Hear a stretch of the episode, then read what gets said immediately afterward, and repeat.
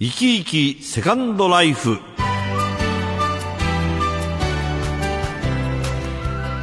あなたは生き生きしていらっしゃいますでしょうか？生き生きとした第二の人生を歩んでいらっしゃる方のセカンドライフをご紹介していく生き生きセカンドライフ。いつもは皆さんからのメールをご紹介していますが毎月1回専門家の方とお電話をつなぎしましてシニア世代の生活に役立つ情報をお伺いしています。ケアコンサルタントの川上由里子さんです。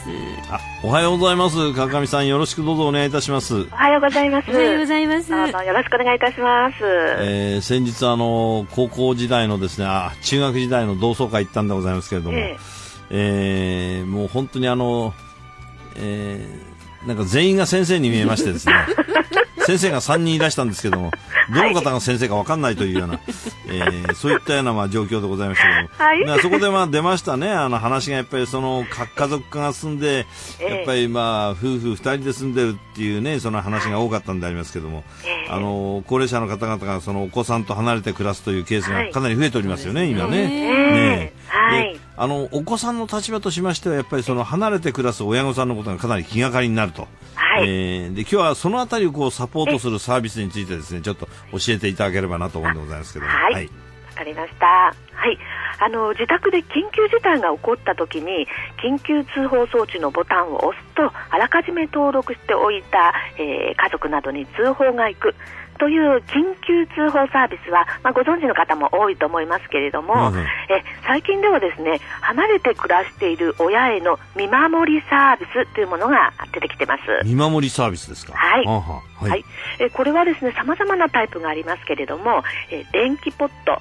テレビ、携帯電話、ガス関連の、えー、機器などについている機能なんですが、うん、その製品を使用しているかどうか、その使用状況を離れて暮らすこの携帯電話やパソコンに定期的にメールで知らせてくれるというサービスなんです。ああ、これどんなふうに使われているんですか？あそうですね、ええ。ー、例えばですね、私の知人で、えー、埼玉県に暮らす50代の男性ですけれども、はい、大阪で一人暮らしのお母様に、この見守りサービス機能付き電気ポットをプレゼントしました。あのまあ、男性ですし日頃からあまり会話は多くないようなんですけれども、うん、あの今日も無事にお茶を飲んでるなとメールでポットの使用状況が確認できまして、まあ、さりげなく様子が見守れて安心ですよなんてお話されてましたね。あそうですか、はい。はい、またあの都内で働く30代の友人ですけれどもね、あの山梨県にお住まいのお父様を携帯電話で見守ってるんですね。うんうん、はい、携帯電話に万歩計の機能がありまして、1日歩いた歩数が自動的に娘の方に送られてくるんですね。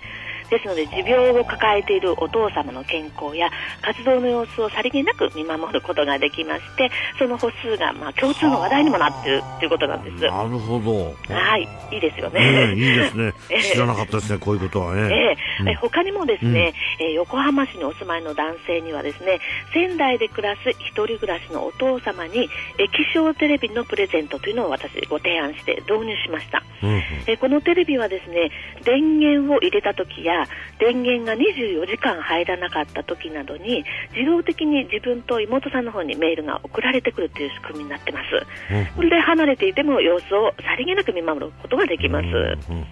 はい、まあ、いろいろあるんですが、うん、えー、そして、えー、はい、えー、日本郵便ではこの10月からですね、全国の6つのエリアで見守りサービスを開始しました。うん、で、基本メニューは郵便局員の方がですね、自宅を訪問したり、郵便局などへ食事会に招いて生活状況を確認してくれます。うん、で、それを離れて暮らす家族などに月に1回報告してくれるんです。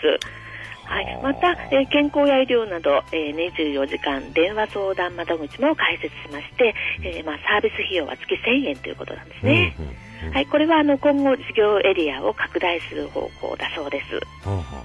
はい。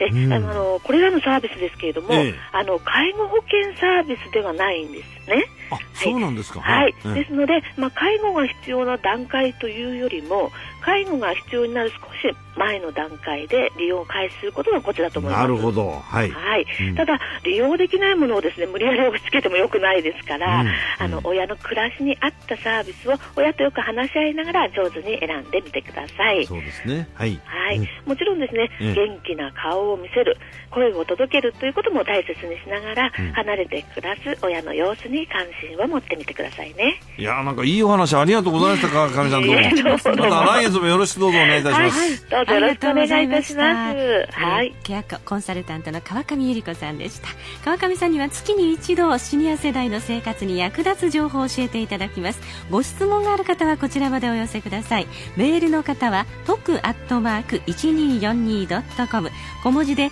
toku アットマーク 1242.com ファックスの方は0570-021242おはがきお便りの方は郵便番号